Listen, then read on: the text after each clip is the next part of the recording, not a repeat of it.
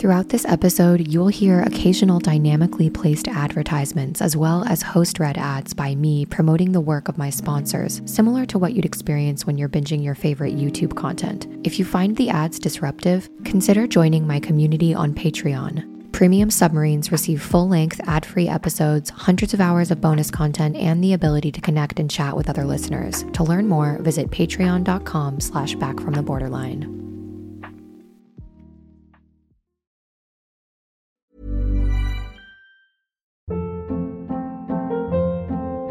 Hold up. What was that? Boring. No flavor. That was as bad as those leftovers you ate all week. Keke Palmer here, and it's time to say hello to something fresh and guilt-free. Hello Fresh. Jazz up dinner with pecan-crusted chicken or garlic butter shrimp scampi. Now that's music to my mouth. Hello Fresh. Let's get this dinner party started. Discover all the delicious possibilities at hellofresh.com. Mom deserves the best, and there's no better place to shop for Mother's Day than Whole Foods Market. They're your destination for unbeatable savings, from premium gifts to show-stopping flowers and irresistible desserts. Start by saving 33% with Prime on all body care and candles. Then get a 15-stem bunch of tulips for just $9.99 each with Prime. Round out Mom's menu with festive rosé, irresistible berry chantilly cake, and more special treats. Come celebrate Mother's Day at Whole Foods Market. Imagine the softest sheets you've ever felt. Now imagine them getting even softer over time. That's what you'll feel with Bowl and Branch's organic cotton sheets. In a recent customer survey, 96% replied that Bowl and Branch sheets get softer with every wash. Start getting your best night's sleep in these sheets that get softer and softer for years to come. Try their sheets with a 30-night guarantee. Plus, get 15% off your first order at bowlandbranch.com. Code BUTTERY. Exclusions apply. See site for details.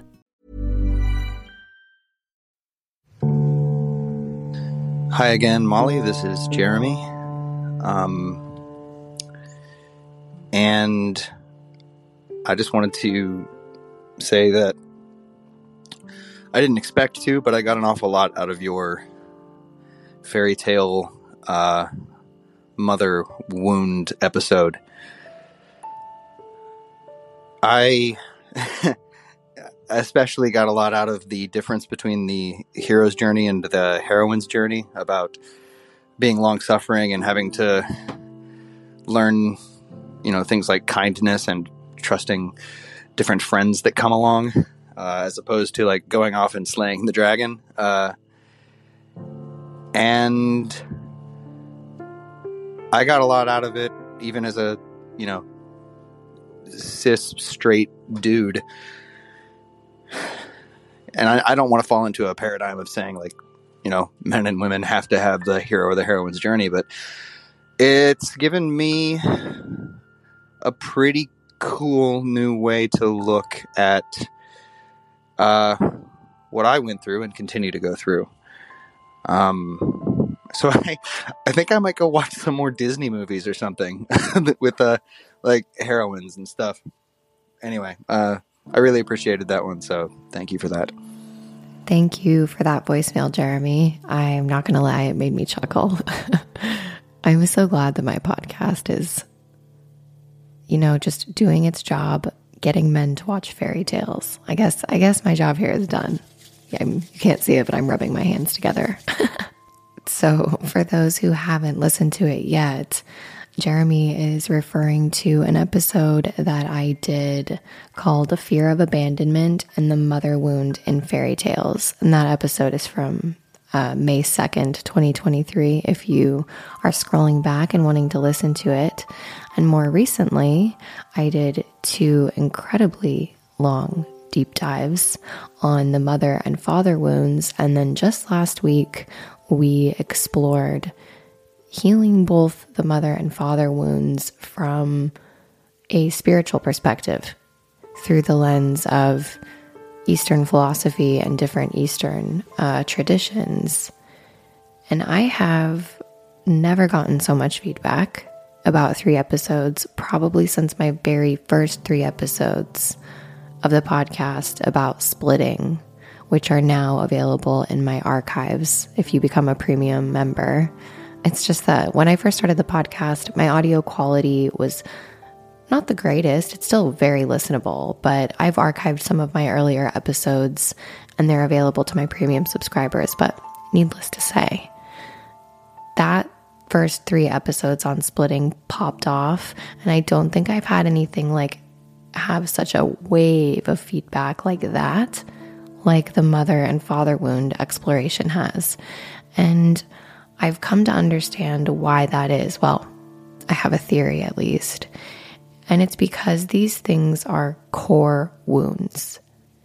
They're the reason behind much of our maladaptive behavior, the behavior that keeps us stuck, the patterns we keep repeating that keep us from living in alignment with our full truth.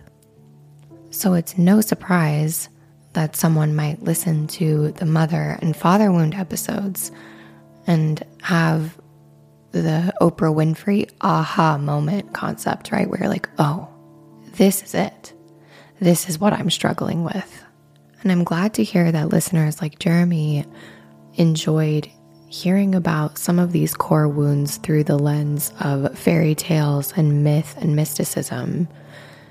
For many of us, it can feel like we understand things intellectually, but it's just not getting through. So, for example, in my own recovery journey, reading things about different therapeutic modalities like CBT and DBT, while they were helpful, I just felt like when I was in a moment of feeling triggered, it was very hard for me when I was about to like lose my shit or wanting to like cry myself to sleep because I didn't get a text back. it was hard for me to remember in those moments, oh, I need to do the dear man skill or something like that, right? Like I wanted to, but I was never able to draw on those skills in moments of feeling triggered. And so that's why somatic work and trauma release work and learning about these core wounds through spirituality, through fairy tales, through myth and depth psychology has been what's finally been able to penetrate for me because it allows me to see things from a more generational perspective through an archetypal lens. And learning about it in this way, in a way where I didn't feel like I was shoving different quote unquote skills down my throat so that I could make myself into a more digestible and bearable person for the world around me. An exploration in the way I'm describing to you now has been what has helped me most because instead of feeling like something was wrong with me, I realized that these were patterns that have been playing out for thousands of years, and I'm not the only one, and neither are you. And while it might feel like disorder or dysfunction, and yes, it might be wreaking havoc in your life, these myths and these spiritual traditions and the, these different ways of understanding human suffering are there for us to go in and draw upon. And Jeremy mentioned a concept called the hero's and heroine's journey. And I've done some episodes on this on the main feed, but also if you're interested, I've done a 21 episode series that's a guided visualization process and exploration of the different steps and stages in the hero's journey. And you can unlock that by becoming a premium subscriber. But there is also something called the heroine's journey. And so, for those of you who don't know, the hero's journey is a way of looking at our journey through life and the different phases that we have to go through. And an author named Maureen Murdock, she wrote a book called The Heroine's Journey. So, kind of drawing on a feminine perspective of how women should perceive and pursue wholeness and integration from a psychological perspective.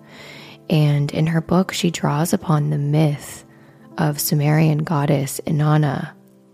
And she interprets the descent of Inanna in this myth. In this myth, Inanna goes into the underworld as a quest for wholeness and Maureen Murdock believes that we must journey into the depths of our own being to face the truths of the self as well as of the world.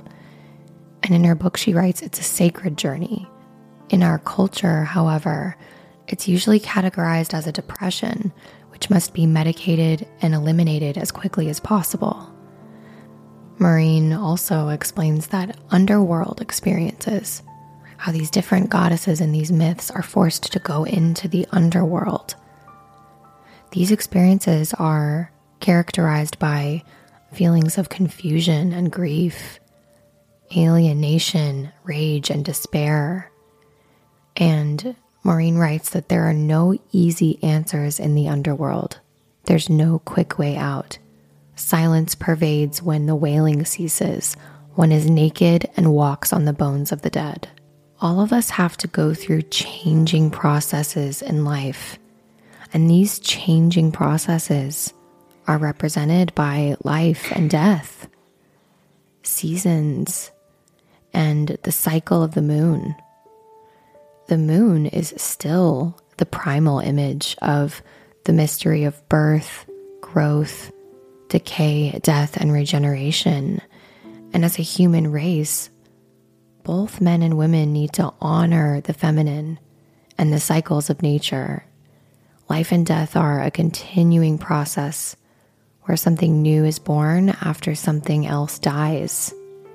And for all of us, healing occurs as we allow something to die in order to make room for something new. Arthur Gertrude Miller Nelson wrote Every day we die a hundred little deaths in losses, failures, longings, and rejections. We die a little every time we have to separate and let go because we can't love each other and give life unless we also give each other the freedom to be separate. Learning to let go keeps us from getting stuck in hell, right? It allows us to use these experiences that we're going through, the trauma that we've faced for growth, understanding, and healing. And through the lens of the hero's and heroine's journey, the idea is that with the feminine heroine's journey, women heal and learn to let go by learning to return to the nurturing earth. And then, in contrast, the masculine hero's journey is more active. Jungian analyst James Hollis, one of my favorite authors, writes that the hero's journey can be seen as a descent into the unconscious. It's a place where we have to do battle with the monsters that wait in the depths of our unconscious mind. We have to be unafraid to go to the parts of us that are in the shadows, going into the underworld. And if the hero survives this descent, if we survive these dark nights of the soul, we will be transformed. And this transformation is a death and rebirth experience.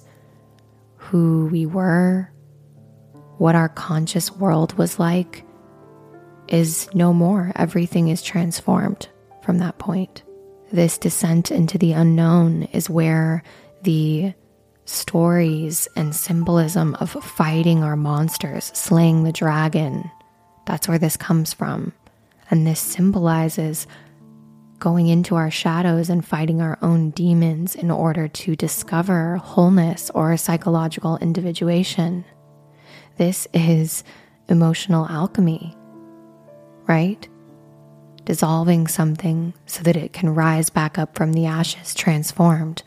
Solve et coagula, that Latin phrase. Dissolve and coagulate, dissolve and come back together into something new.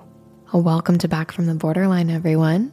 And I don't want to talk to your personality, I want to talk to your soul.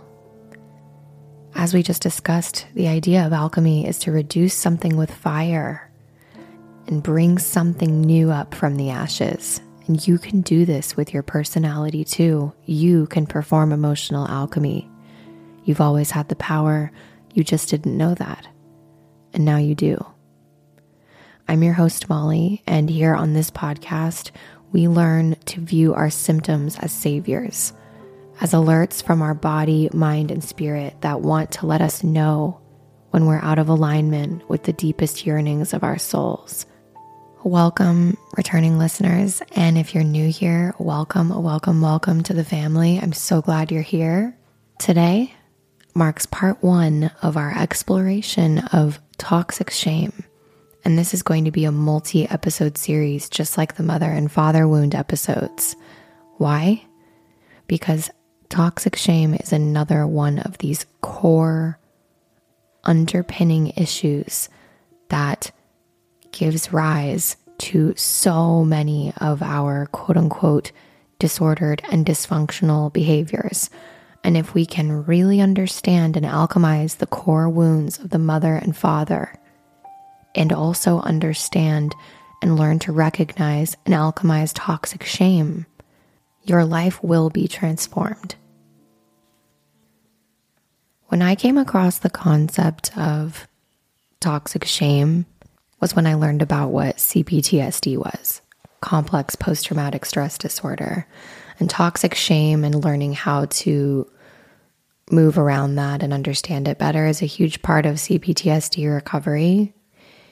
And for many of us, toxic shame is the core demon in our lives. Shame means that we become aware of the massive destructive power that shame has exerted over our lives. This discovery can lead to us realizing that we've been bound up by shame all of our entire lives. It rules over us like an addiction. And for me, I acted it out in my life. I covered it up in clever and not so clever ways. I transferred it over to people that I love, people that I worked with. I'm sure my friends, and it might be the same for you. Shame is and has been, I've realized, this unconscious, lurking monster within me that I never really acknowledged that was running my life completely. And by becoming aware of the dynamics of shame, I have started to realize that shame is one of the most destructive forces in all of human life. And by shining a light on shame and naming it in our own life and becoming aware of when it's present, this is when we can begin to have power over it. This is what it means to slay our dragons. Now, shame isn't always bad. Shame is an adaptive human experience. Shame is a normal human emotion. It's actually necessary to have the feeling of shame for us to really be human. It's a very human thing. Shame's the emotion that actually gives us permission to be human. It tells us about our limits, it keeps us in our human boundaries, it lets us know we can and will make mistakes and that we need help. Our shame tells us that we are not God or we are not some omnipotent being.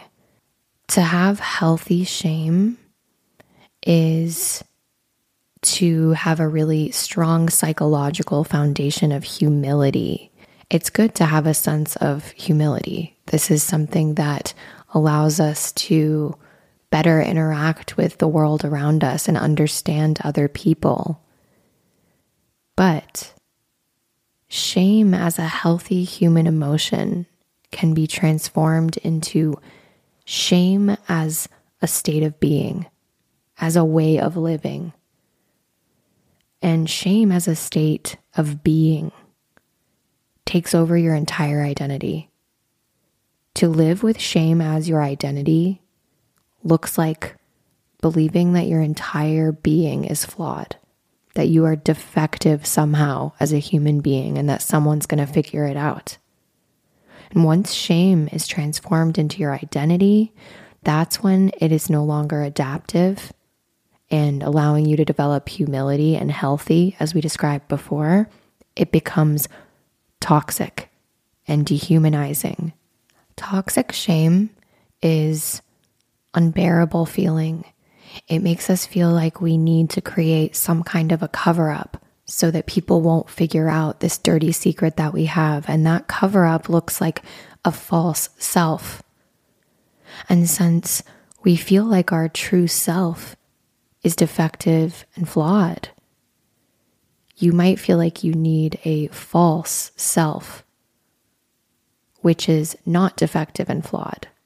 And here's the thing about becoming a false self once you become a false self, it's almost like you don't even exist from a psychological perspective.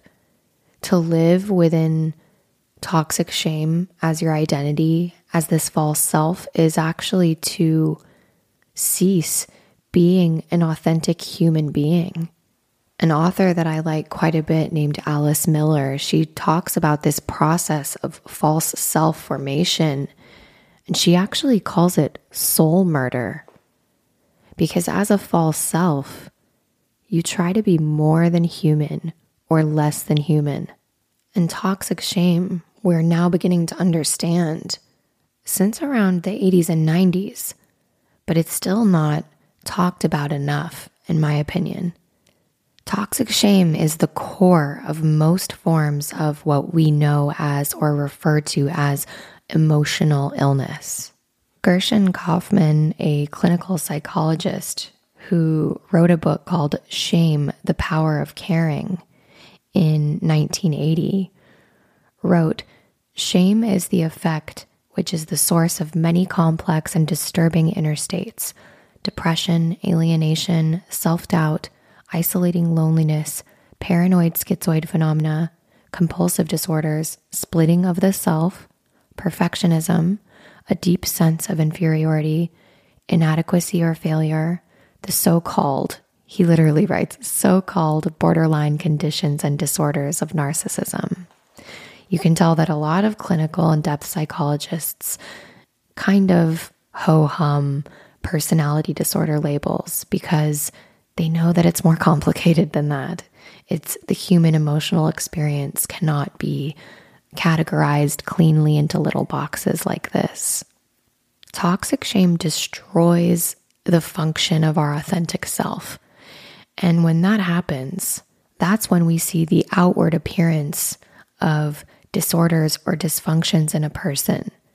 These manifestations of toxic shame develop out of these false self cover ups that we're talking about.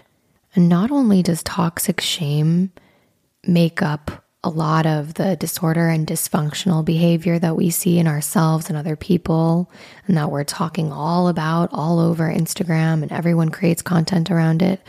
The core is toxic shame.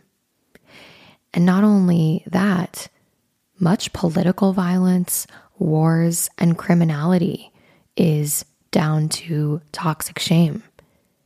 It is actually the closest thing that all of us humans share. Many of us in the West have been surrounded, whether or not we went to church or not, we are surrounded by discourse about the Holy Bible. And we all know the story of Adam and Eve. And in the Bible, Hebrew, Adam is equivalent to mankind. Adam symbolizes all human beings. And the Bible suggests that Adam wasn't satisfied with his own being. He wanted to be more than who he was, he wanted to be more than human. He failed to accept his essential limitations. And this is how he lost his healthy sense of shame. The Bible suggests, and just as many major spiritual texts, there's a lot of beautiful allegory here to explore. I also think it's really liberating for those of us who've experienced religious trauma to be able to reclaim some things from different spiritual traditions, especially those who grew up in more fundamentalist Christian households, to understand a more archetypal understanding of what the book of Genesis is saying and how we can take some of those gems and take them into our life without having it be traumatic and shame inducing. So I digress. You know, in the Bible and in Christianity, the origin of human bondage is kind of what they call original sin. An original sin in the Bible is the desire to be something else than who we are, to be more than human. That's actually the core of it. It's been twisted and used in all different ways to actually shame people, which is ironic. But in his toxic shame or his pride, his inability to see his humanness, Adam wanted a false self. And this false self is in the book of Genesis, what led to Adam's destruction. And because he alienated his true self, he went into hiding.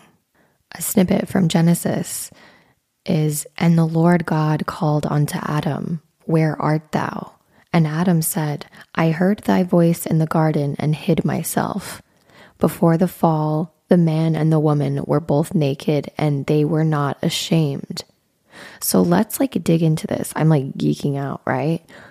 Once Adam and Eve chose to be something other than what they were, they then, from the Bible's symbolic perspective, this allegorical exploration that we are having here, right? Once they chose to be something other than what they were, Adam and Eve became naked and ashamed. It reminds me of the show like Naked and Afraid. but nakedness symbolizes their true and authentic selves. Think about it. To be naked and unashamed means you just are happy with who you are. I think about people, like I've seen documentaries about people on nudist colonies, and it doesn't matter what they look like. They are unashamed. They are they know who they are. They have their body on display, and that's just what comes up for me when I think about that. So in our allegory of Adam and Eve, when they are naked and unashamed, they were who they were, and they were okay with it. There was nothing to hide. They could be perfectly honest. So, this symbolic and metaphorical description of Adam and Eve, I'm not trying to convert anyone to Christianity. it's a description of our human condition, the unconditional love and acceptance of self is the hardest task as a human. It's the hardest thing we'll ever do, but the greatest work we'll undertake refusing to accept our real selves, we try to create more powerful false selves and masks to give up and become less human, less ourselves, less aligned with our own integrity. And this results in a lifetime of feeling like we're covering up who we really are, of being secretive. And this secrecy and hiding is the basic cause of suffering for me and for you.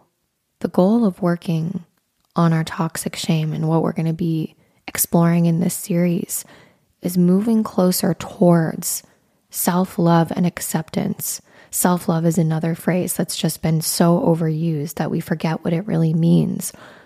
But self love and self acceptance is the foundation of happiness it's the foundation of love and compassion for other people. Without a moving towards self love and acceptance, we're never going to get there. We're never going to be perfect. But without moving towards that and consciously trying to attain that in our lives, we are going to be doomed to a lifetime of creating and maintaining these false selves and masks. It takes so much energy and hard work to be someone you're not, to live with false selves, to keep up with which mask you're supposed to be wearing with someone else. Are you doing that right now? This might be the symbolic meaning of the biblical statement that after the fall, the man and woman would suffer in their natural activities, right? The Bible said that women would suffer in childbirth and the man would suffer in his work. Remember, the Bible is a product of its time, but it's like, how can we unpick that more? It's essentially saying that just because the Bible said that the the natural activities of man and woman is birth and work, so simple, right? But and also very stereotypical. But what it's really saying is that if we are identified with our toxic shame and we spend all of our time upholding these masks and living in these false selves, then we are doomed to suffer in our natural activities, whatever that may be for you. It doesn't have to be that you are living in biblical times where those are childbirth and work. I would say things have changed slightly since the times of the Bible. So, how do we heal this shame that overtakes our entire life? Like one of my favorite authors, John Bradshaw, he says, healing the shame that binds you. That binds you. It's like a straitjacket that you can't get out of. How do we find hope? The good news is, is that you can heal toxic shame. And you will start to see as we move through this series, toxic shame is everywhere. Toxic shame is sneaky, insidious, super powerful, it's confusing. And the entire reason why it's powerful is because it lives in the dark. We hide it, and that's where it gains its power. By shining light on it, by becoming aware of it, it reduces that power instantly. And so, already just 29 minutes into our time together, you've already taken that first baby step towards alchemizing your toxic shame. And in this series, the first part of the exploration is going to be bringing our shame out of hiding, examining what it really looks like, exposing where it comes from, and how we cover it up. We'll explore how toxic shame creates a sense of hopelessness and emptiness and spiritual starvation in our lives. And after we explore that, similar to how we did with the mother and father wounds, we'll move into ways of reducing toxic shame, of transforming and transmuting it back into healthy shame and humility. So let's get into it. Let's talk about the origins of shame. Shame is really difficult to define. It's something that we even learn pre verbally. Shame is a healthy human power that has the potential to become a sickness of the soul to a certain extent. Now, there's two different types of shame nourishing, healthy shame, as we've explored a bit ago, and toxic, life destroying shame. And as toxic shame, it is the most painful, excruciating internal experience of feeling like we are going to be exposed for the disgusting, awful, shameful, unlovable creature that we really are. Shame in this way feels like a deep cut inside of us that we can't get to. It divides us from ourselves, it divides us from other people. And when we struggle with unconscious toxic shame, we are disowning ourselves, we're abandoning ourselves. And this disowning leaves us only one choice. We have to come up with various ways to cover it up. Toxic shame masquerades with various different costumes in our lives. It loves the dark, it loves the secret places, these dark, secretive aspects of shame is exactly what we have to start becoming aware of and exploring. And because toxic shame stays in hiding and covers itself up, we have to learn to track it down. And we do that by learning to recognize its various different forms and functions, and how that manifests into these sneaky behavioral cover ups that we engage in. So let's talk about shame as a healthy human emotion.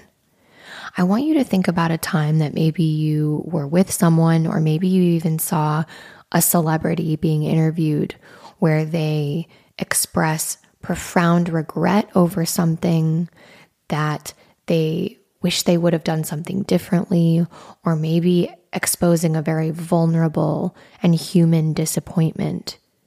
When we see people act in these ways, we are struck by their openness and honesty. Why don't more infant formula companies use organic, grass fed whole milk instead of skim? Why don't more infant formula companies use the latest breast milk science?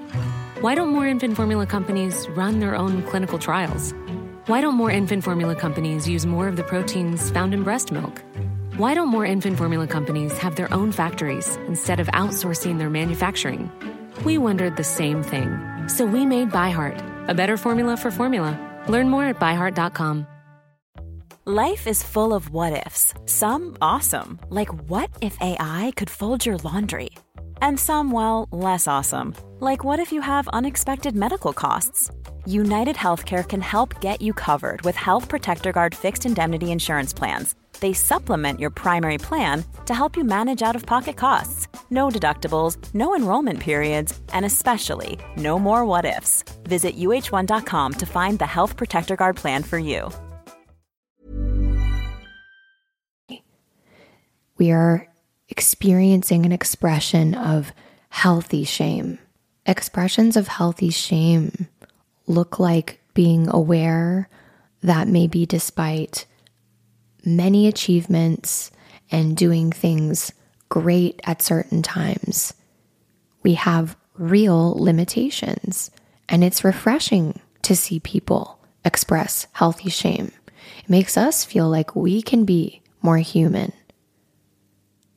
What our healthy feeling of shame does is let us know that we're limited.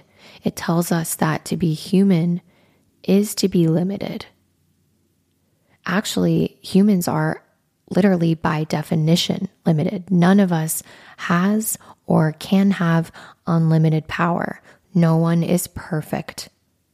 The unlimited power that many modern influencers, spiritual gurus, you know the type that I'm talking about the archetype of person that positions themselves as having unlimited power, unlimited intelligence, perfect, perfectly beautiful, right?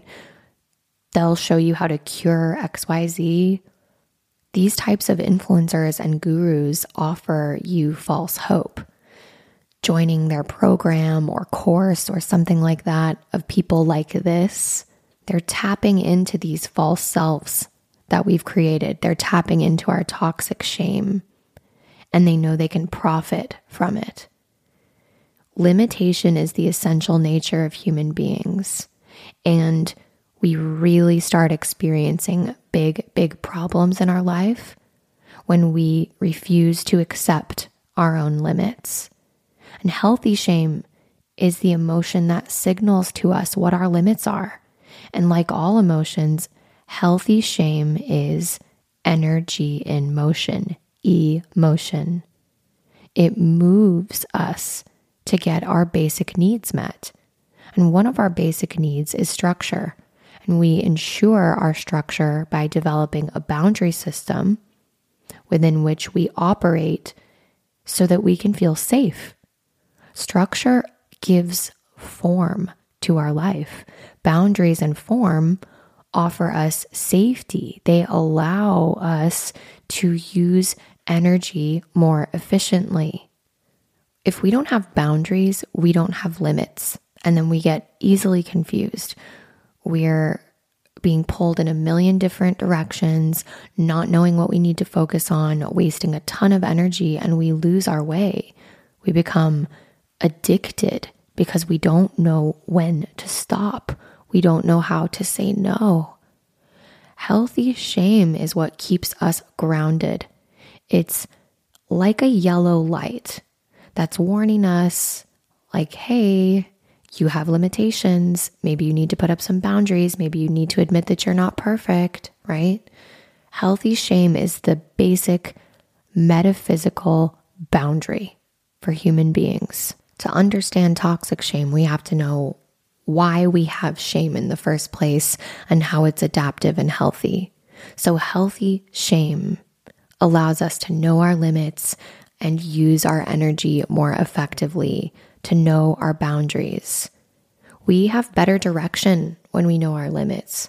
We don't waste ourselves on goals that we can't reach or things we can't change. And this healthy shame allows our energy to be integrated and used rather than diffused. German American psychologist Erik Erikson stated that a sense of shame is part of the second stage of these psychosocial development phases. So, the idea behind these phases is that we have different phases and milestones of development that we achieve throughout our lives that allow us to grow into a healthy, securely attached adult the way that our society is working right now is that many people are struggling with arrested development, which is how we have situations where it seems like a, you know, 35 year old toddler is raising a child because so many people are out here raising kids right now or as an adult in their life, but they really never actually moved through these stages of development. So it seems like they're still acting and reacting emotionally like a child, but they're in an adult's body. So, when it comes to the stages of psychosocial development, the first stage, according to Erik Erikson, is when a child needs to establish a basic sense of trust. And this basic trust has to be greater than his sense of mistrust.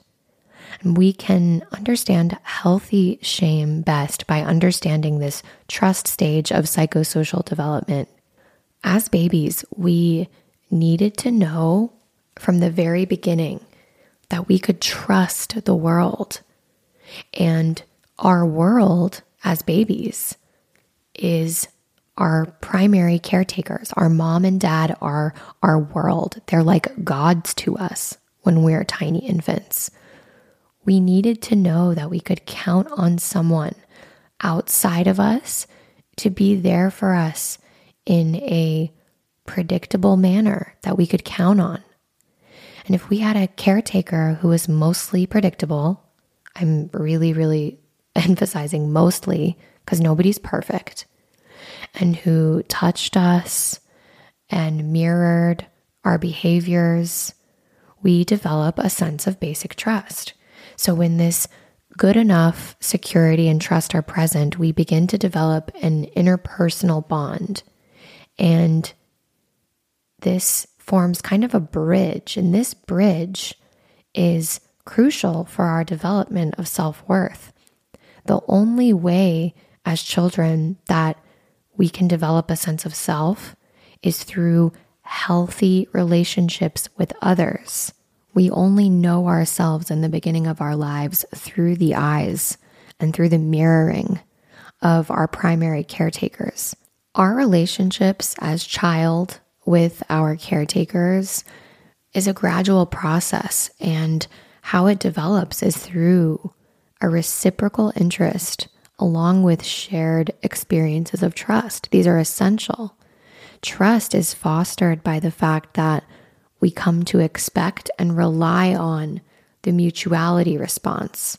And as we develop trust as children, we develop an emotional bond with our caregivers. And it's this strong bond that allows us to take the very scary risk as children to venture out into the world. And this bond becomes almost like this bridge between us and our caretaker. And this bridge is the foundation of mutual growth and understanding. This bridge gets stronger and stronger with healthy parenting, of course, by certain experiences that we have. And then we come to accept and depend on our caregivers. We know we can trust them. Our caregiver becomes significant because that person's love, respect, and care and dedication to showing up for us really matters. We allow ourselves as children to be vulnerable and that we allow ourselves to need our parents. And once that basic sense of trust has been established, then as children, we're in a position to develop shame. And it is at this stage there's a turning point. Depending on the type of parenting you received, and depending whether or not you had a healthy development of this interpersonal bridge, you will either develop healthy shame or toxic shame. So, at the age of around 15 months, as a child, you start to develop your muscles. And it's at this phase that we start to have a goal. And this is when you have to establish a balance between holding on and letting go. This is a, one of our earliest lessons that we learn as infants. And the earliest muscle development focuses on gaining balance when we stand up and walk. And when we are learning to stand up and walk, this triggers a desire in us as children to roam and explore. In order to roam and explore, we have to separate from our primary caregivers, which is something that we maybe haven't done before, which is scary. And Erik Erikson says that the psychosocial task for this stage of development is to strike a balance between autonomy, which means, you know, being on your own, and shame and doubt. And it's this stage, which is from between around 15 months to three years old, according to Erik Erikson's theory of psychosocial development. This has been called the terrible twos because children begin to explore by touching, tasting, and testing. I've also heard of people saying twos are nothing, threes are the worst, and they call three year olds three nagers, which I think is literally the funniest fucking thing ever a three nager. so, why? Because two and three year olds around this age are stubborn. They want to do things their own way always within the eyesight of their caregiver, of course. And when two or three year olds are somehow stopped from getting what they want, which is usually like every two to three minutes because they're always trying to get into shit, they have anger. They throw a fit. They have a temper tantrum, right? It's at this stage that the child needs to take possession of things in order to test them by repeating things, right? This is, they're learning, even though it's frustrating for us as adults, they are growing. These behaviors are how they learn independence and autonomy of holding on and letting go. It's at this stage for us when the world is brand new, sights, sounds, and smells all have to be integrated within us through experiencing them over and over again.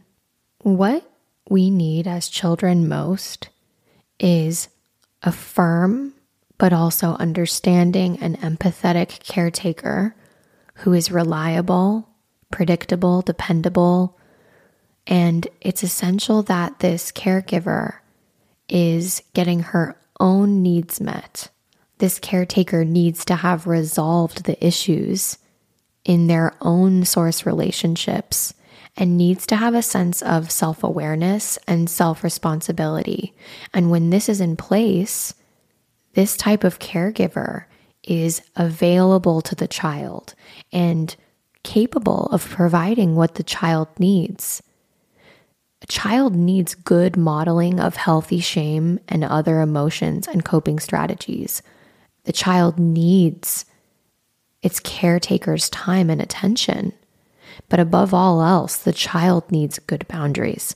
The child needs to have a caretaker who is available and capable of setting limits and modeling the setting of limits. And even though kids fight against structure, they actually find boundaries and this outer control from the parent, as long as it's healthy, to be reassuring.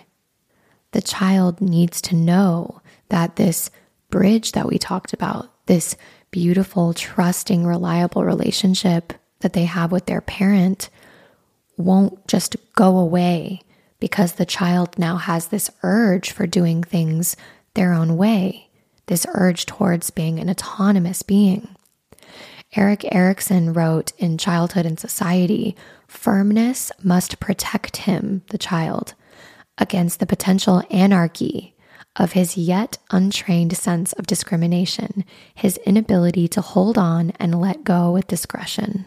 So, if a child is able to be protected by these firm but compassionate and loving limits and structure, he is able to explore, test things out, be a bit sassy, have temper tantrums without worrying that the caregiver is going to withdraw their love or withdraw that bridge between them that's been built that they so deeply rely on.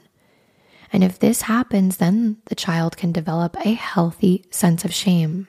And this healthy sense of shame developed as a child might look like little moments of being embarrassed over their normal child failures and flaws, or as being really shy in the presence of strangers.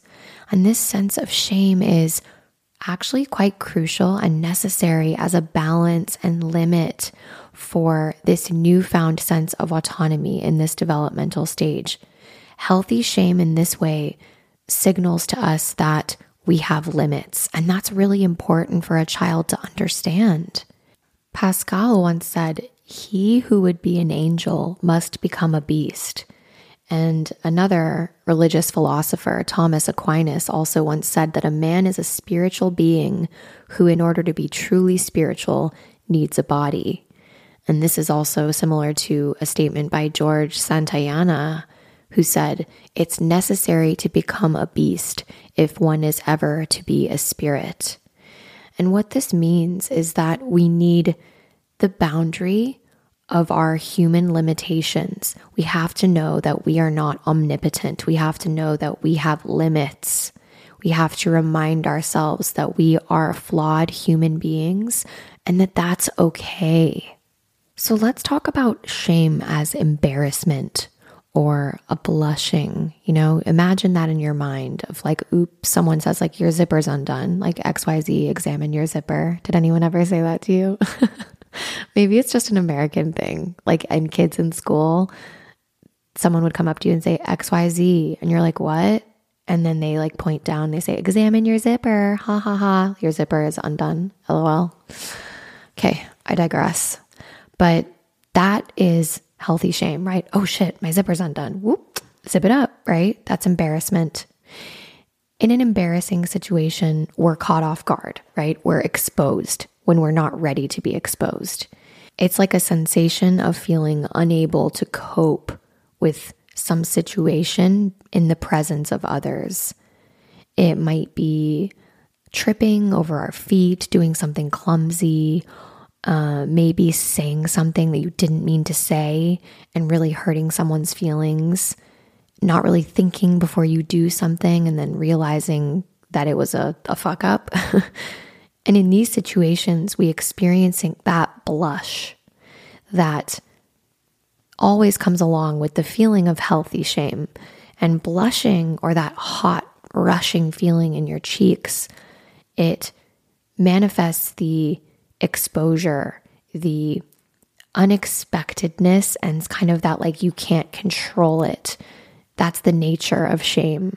Helen Lynd was an American sociologist, social philosopher, and author who lived in the late 1800s and passed away in 1982. And she wrote, One's feeling is involuntarily exposed, one is uncovered. She wrote that in her book on shame and the search for identity. So, blushing is the manifestation of our human limits the very fact that we're able to blush is a metaphor of our essentially limited human nature.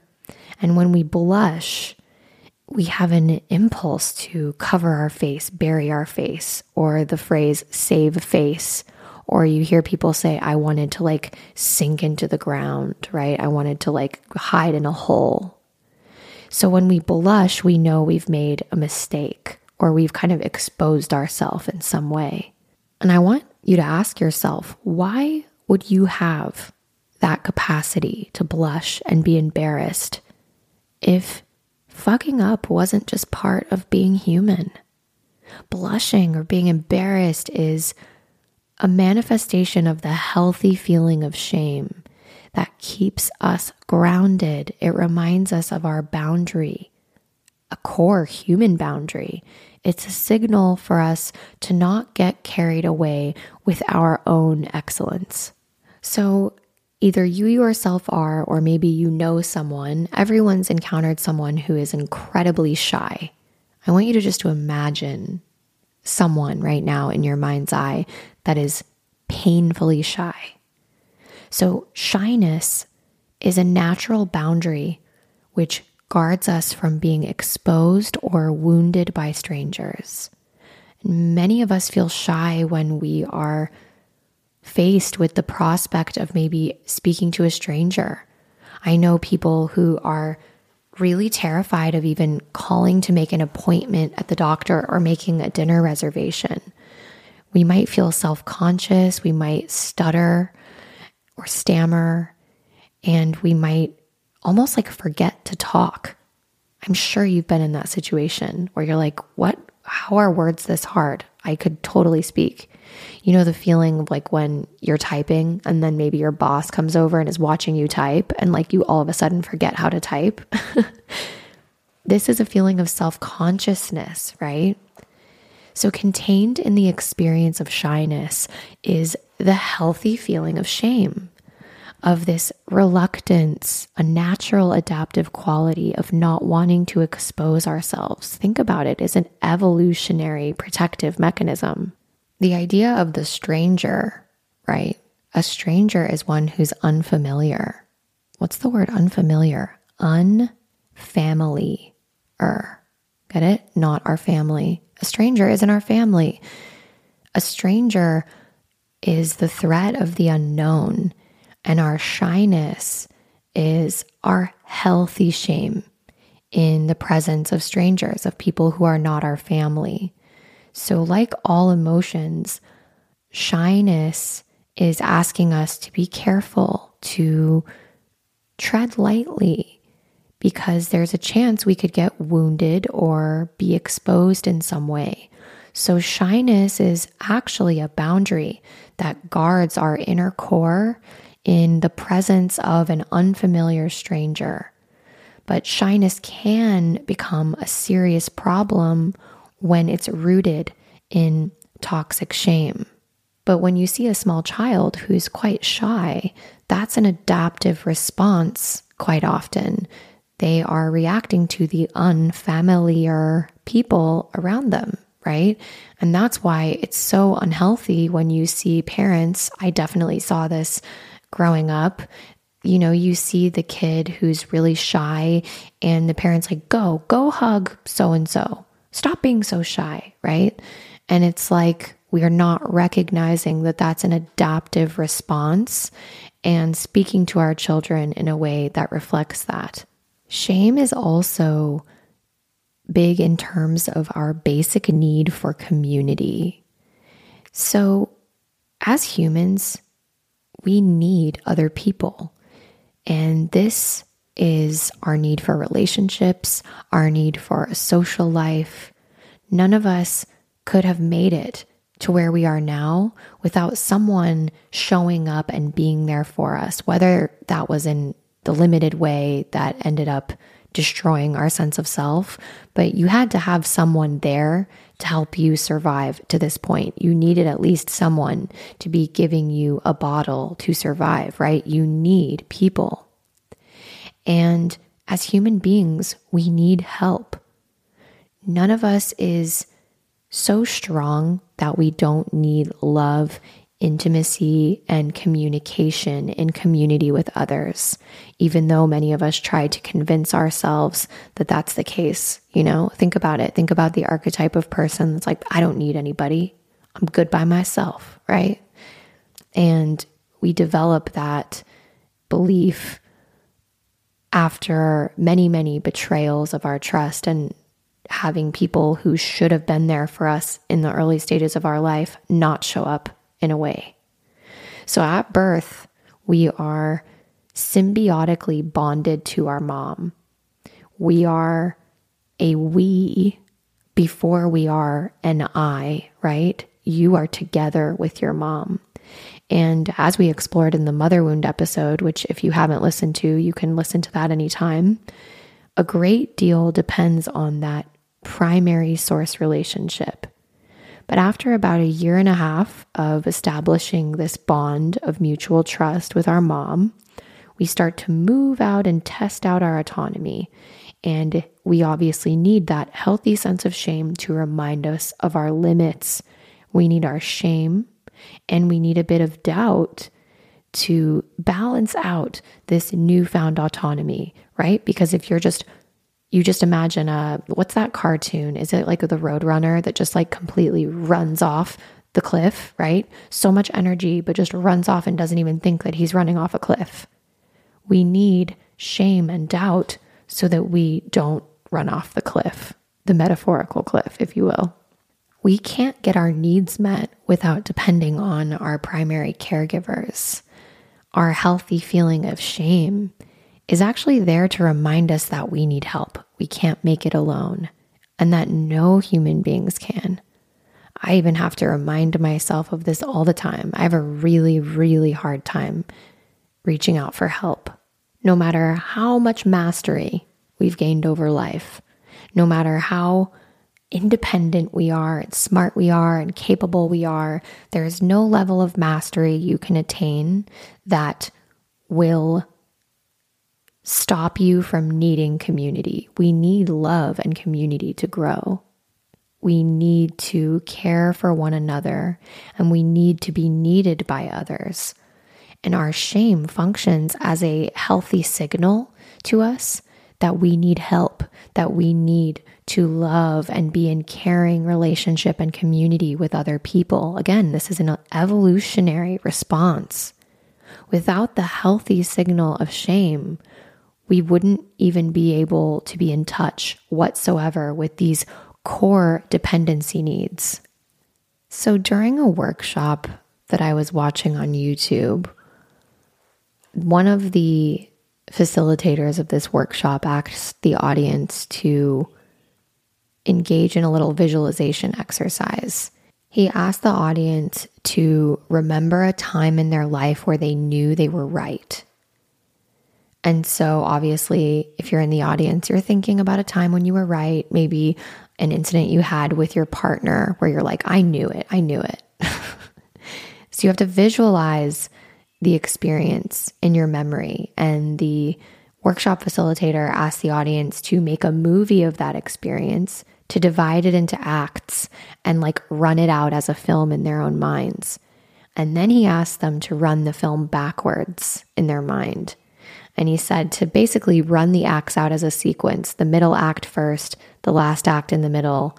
You get the gist, right?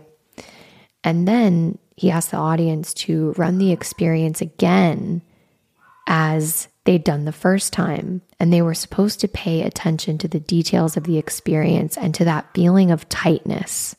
And throughout the workshop, the idea was that after we rerun these experiences in our minds, the times where we thought we were for sure right, and you run it over and over and over again, is that the more you run it over again and flip it and reverse it, it no longer has the power it did the first time. You can't really feel that initial intensity that you felt. So, this workshop facilitator was essentially introducing the audience into a form of what is called internal remapping. It's also called submodality work. This is coming from something called neuro linguistic programming or NLP. It's a lot of where, like, Tony Robbins gets a lot of his modalities. So, but that's not what was important about this. The most important thing to recognize about this workshop exercise is that it's kind of about creativity. the greatest human power is our creative power. And many of us, and especially many of you who listen to this podcast who are highly sensitive, highly emotional beings, are very, very creative. And this workshop facilitator suggested that one of the major blocks to creativity is our feeling of just knowing that we're right. And when we think that we're right, when, that when we think that we're absolutely right, with no shadow of a doubt, what happens is that we actually stop seeking new information. And to be right is to be certain. And when we're certain, we stop becoming curious. And curious and wonder are at the heart of creativity. The ancient philosopher Plato said that all philosophy begins in wonder. So the feeling of absolute certainty and righteousness causes us to stop seeking, to stop learning, to stop having this sense of wonder and curiosity and awe. And our healthy shame, which is that feeling of our core boundary and our limitedness, never allows us to believe that we know it all. Our healthy shame is nourishing and good for us in that it moves us to seek new information and learn new things. And the last piece of our exploration of shame in a healthy way is shame as the source of spirituality. So, Abraham Maslow, who is a pioneering psychologist who came up with the Maslow's hierarchy of needs, he wrote in his book, The Farther Reaches of Human Nature, the spiritual life is part of the human essence. It's a defining characteristic of human nature, without which human nature is not full human nature. So, what is spirituality? I think spirituality has to do with our lifestyle. Life is ever unfolding, ever growing, and spirituality is about expansion and growth. It's about moving through the phases. For me, it's about the hero's journey, constantly evolving.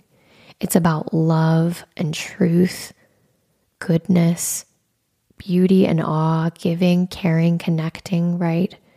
Spirituality is about the pursuit of wholeness, of the completion of cycles. It's about our ultimate human need. And spirituality pushes us to transcend ourselves and become grounded in the ultimate source of reality.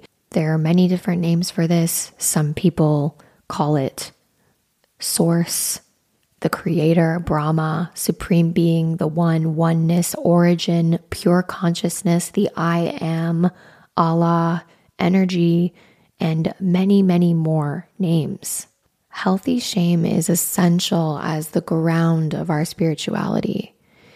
By signaling us our essential limitations, our healthy shame lets us know that we are not this all powerful being.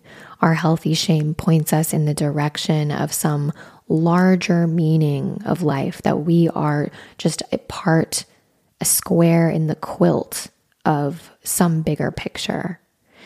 And this healthy shame lets us know that there's something or someone greater than ourselves, right? Our healthy shame is the psychological ground for our humility.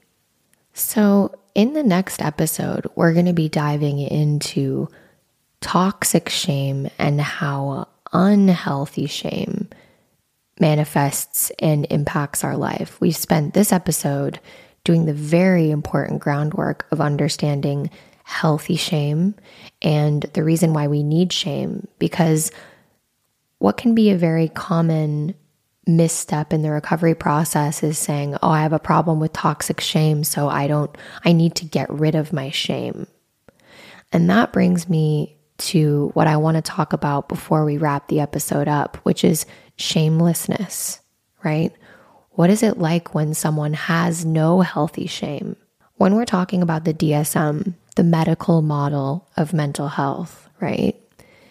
Character disorders or personality disorders or people who are seen to have a quote disturbed character through the eyes of psychopathology. They are the kind of people that don't care enough or think enough about how their patterns of behavior reflect upon their character or impact the world and people around them. This can lead to different types of patterns of behavior or distorted thinking patterns. Problematic thinking patterns include like unreasonable thinking, egocentric thinking, hard luck thinking, external thinking, egomaniacal thinking, and impulsive thinking. And when we fall victim to this kind of way of being, this reflects somewhat of an immature or impaired conscience. And in psychopathology, they think that is a hallmark feature of a personality disturbance. And they think this because people that struggle with this have somewhat of a diminished capacity to experience genuine guilt or shame over their actions that have hurt other people. So when they're thinking about doing something, someone who is seen through the eyes of the medical model to have a personality or character disorder, these types of people rarely think about how their actions might affect other people or maybe transgress ethical or moral boundaries. You know, this is also on a spectrum. Sometimes, even if you have like a bit of a concept of a conscience, sometimes we're able to very quickly and effectively block out thoughts of right and wrong or the sense of healthy shame when we're dead set on getting something we want. Not caring enough about how our behavior might impact someone else, we simply give like the rightness or wrongness of these plans that we might have no consideration at all. We just burst forward to do what we want to do to get what we need and what we want. And we might even very well know that others would view our behavior as wrong, but we can become experts at rationalizing and justifying these things. And over time, this guiltless or shameless way of thinking will promote a pretty pervasive attitude of irresponsibility and it will inevitably blow up our lives. And because when we are acting through these disordered, quote unquote, air quotes, ways of being, this reflects a deficient sense of healthy shame. It means that we're not thinking of how our actions might negatively reflect on the kind of person we are. In these states, we're not thinking about how our patterns of behavior reflect on our character. And when we do perceive that someone is judging us in a negative way, it's very easy for us in this shameless state to think always that other people have the problem, not us. And this is what leads to almost this feeling of wearing the not giving a fuck about what other people think like a badge of honor in order to hold on to this grandiose, false, unrealistic self image, even though when we're stuck in these patterns of shamelessness, we have a track record of maybe wreaking havoc in the lives of the people that we love, work with, or live with. And over time, these shameless thinking patterns and behaving patterns develops us into maybe not the kind of person that we really want to be if we really think about it. So, in psychology, there is a concept of neurosis, right? When you're neurotic. So, people that are like falling more on the neurotic end of the spectrum, we've just talked about people who are maybe completely on the shameless side of the spectrum. They don't care, fuck the world, I'm right. No healthy sense of shame that can also be very dysfunctional, right? It can really, really keep us from living a full life and connecting with other people. I have absolutely had phases of my life where I was completely shameless. And I was like a bull in a china shop in my own life. And I think if you're listening to this, it's easy to fall into like, oh, yeah, I know someone who's like that. I know someone who's a complete fucking narcissist that has no shame. But what we don't do is turn it around and say, when have I been shameless? When has it been all about me? When have I just pursued my needs at the complete expense of others? And when have I not really thought about how my patterns of behavior have maybe reflected poorly on my character? Now, on the other side of the spectrum, we have people that are more neurotic. These types of people are quick to feel ashamed when they've fallen short and feel really guilty when they've done wrong, right? But when we're talking about this sense of shamelessness, which is what we're really focusing on now, is that there is a disturbing lack of capacity to experience even healthy levels of shame or guilt. And I hope through the exploration of this episode together, you've been able to understand that shame is and can be a healthy and good thing. And the complete lack of shame can completely destroy our lives. And on the next episode, we're going to be talking about toxic shame. On this next episode, we're going to be talking about shame as toxic, the neurotic aspect of shame, how we adopt shame as an identity and internalize it, and how it can lead to self alienation and isolation and the development of these false self masks, and how this can manifest into codependency and also the connection between toxic shame and what we know as borderline personality disorder. So I can't wait to see you back next time on our shame series, part two.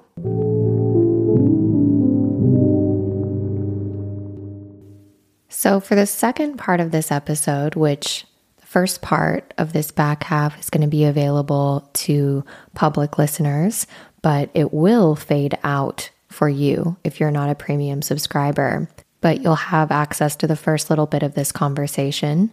I received a couple of voicemails about the same topic about control, having a sense of control.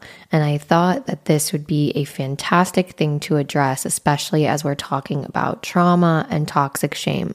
So let's listen to these first two voicemails and then we're going to get into the topic. Hi, Molly. My name is Eileen, and I'm calling from Los Angeles. And I just wanted to start off by saying that I really love your episodes and the energy that you just bring to this world. You really have helped me in so, so many ways.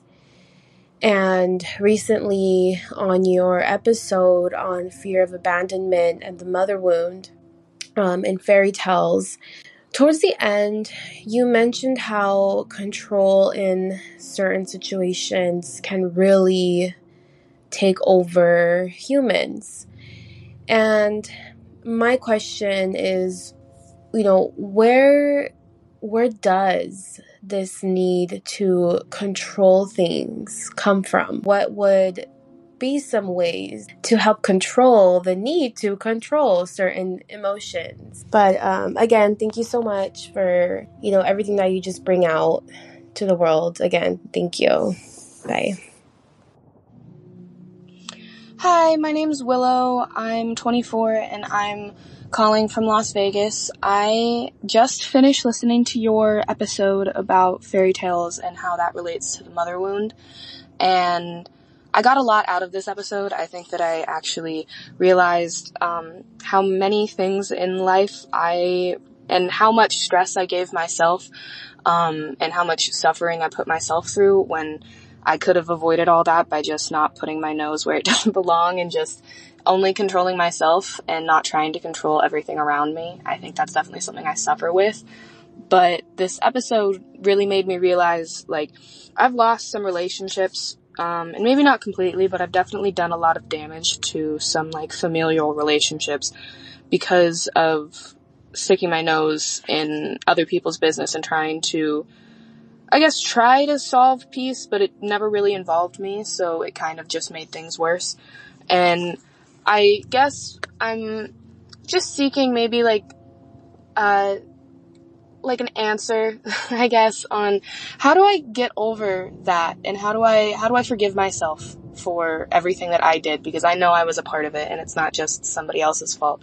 But how do I go about forgiving myself so that I can possibly heal that relationship?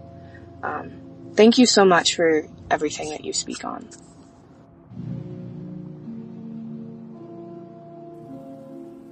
All right, we're getting into it. We are going to get into control as a trauma response because that is the root of both of these voicemails.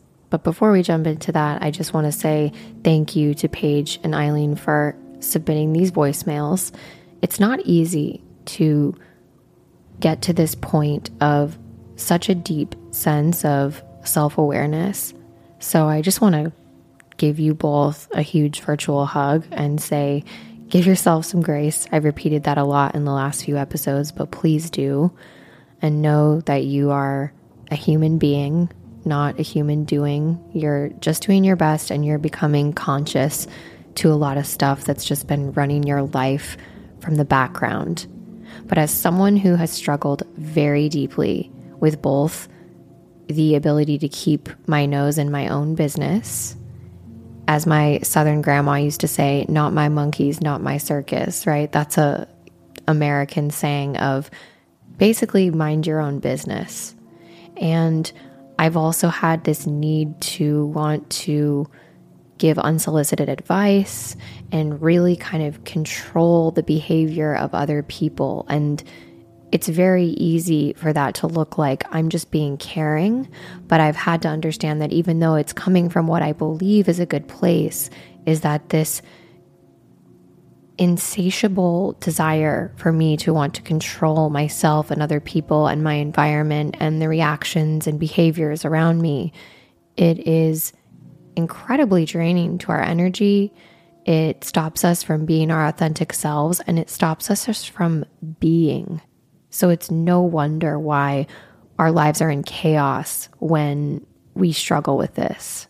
After listening to their voicemails, it sounds like to me as a fellow lived experience person, not a doctor, not a therapist. I like to reiterate that every few episodes just to make that very clear. Just someone who spends all of her time reading about this stuff and has been through hell and back when it comes to my own emotional journey. But based upon my assessment, listening to Willow and Eileen, it sounds like they are both struggling with the same thing, which is control as a trauma response.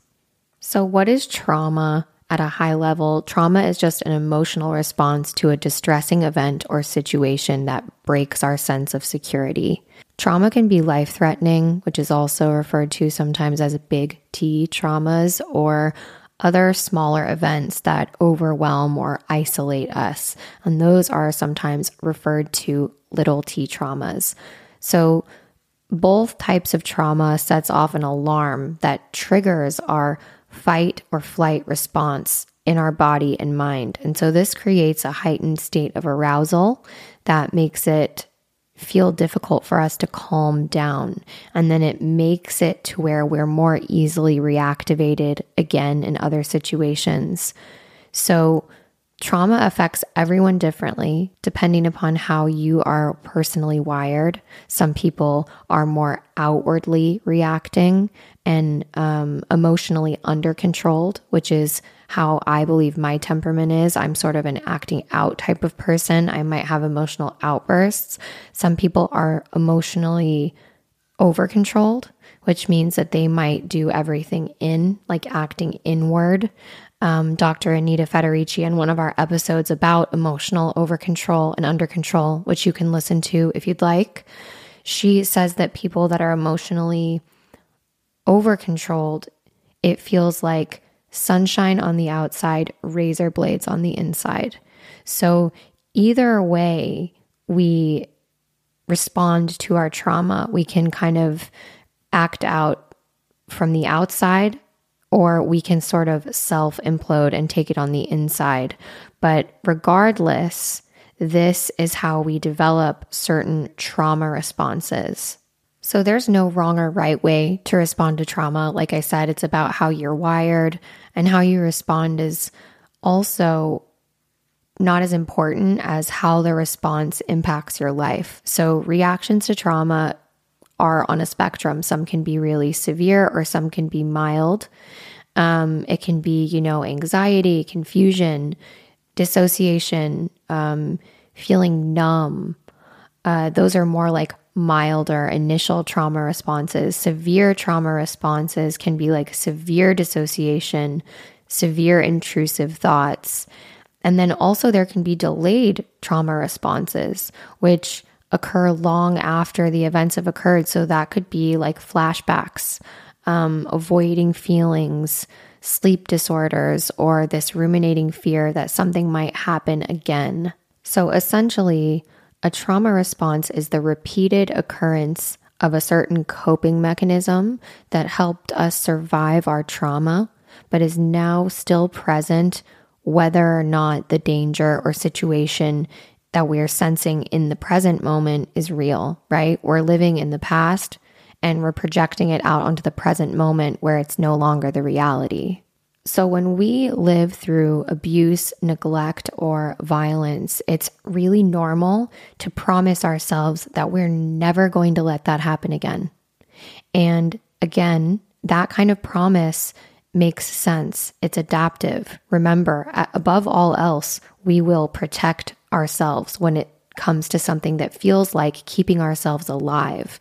And when you've gone through trauma, it feels like life or death still in the moment when we're stuck in that trauma response. We need to feel safe. We need to find a sense of control because otherwise, the danger and powerlessness we feel would be too difficult to cope with in our brains. This is this is what we're telling ourselves. So that's how survivors of trauma, especially those who have suffered complex developmental relational trauma from like really dysfunctional families, they often believe that they have to control any and all situations enough to be able to avoid the danger. It seems like the abuse or the trauma that happened to them was somehow their fault and somehow they did something to encourage it or they somehow failed to prevent it.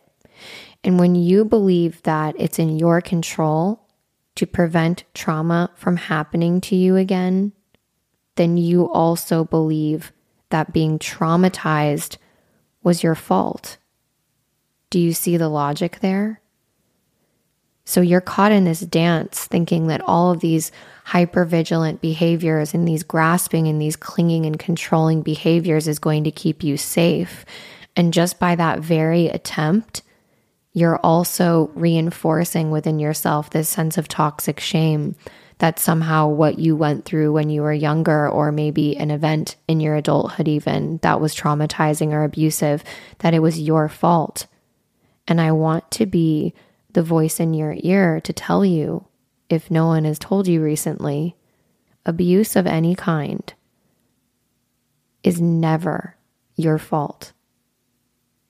The truth is that you were powerless over your abuse. And if you survived any kind of trauma, the trauma that was inflicted upon you as an innocent victim was not your fault, even if you were told that it was. It happened in your past. You were powerless over it then, and you're still powerless to change the past now.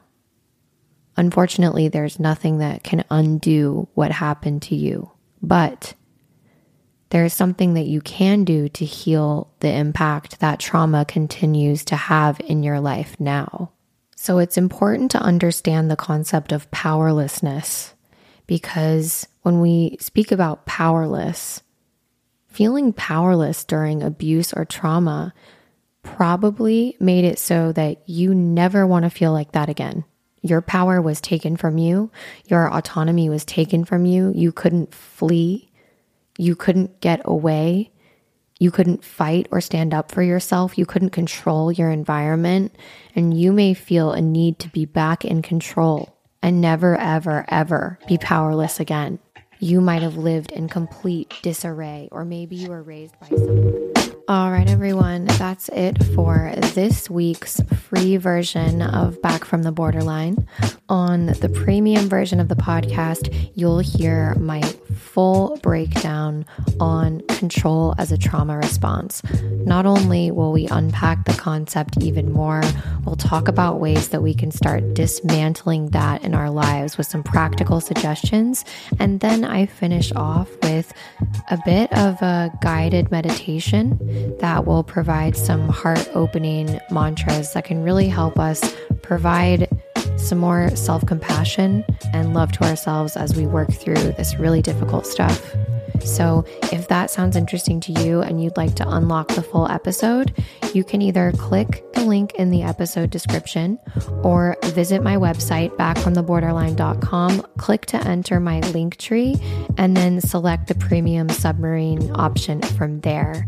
After you sign up as a premium submarine, not only will you get access to the full episode of today's episode, you'll unlock all past full episodes, as well as 115 plus hours of bonus content. So, if that sounds exciting to you, I'd love to welcome you into the premium submarines. But if not, you can absolutely support the podcast in a variety of free ways. You can follow me on Instagram at backfromtheborderline.com. You can share this episode with a friend or somebody you love, or you can rate and review the podcast. But don't forget to follow Back from the Borderline so that you get alerts every time I drop an episode Tuesday mornings. So that's it. Thanks for hanging out with me. There's a lot of different content you could choose from, but you chose to learn a little bit about shame. I'll see you back here next week for part two.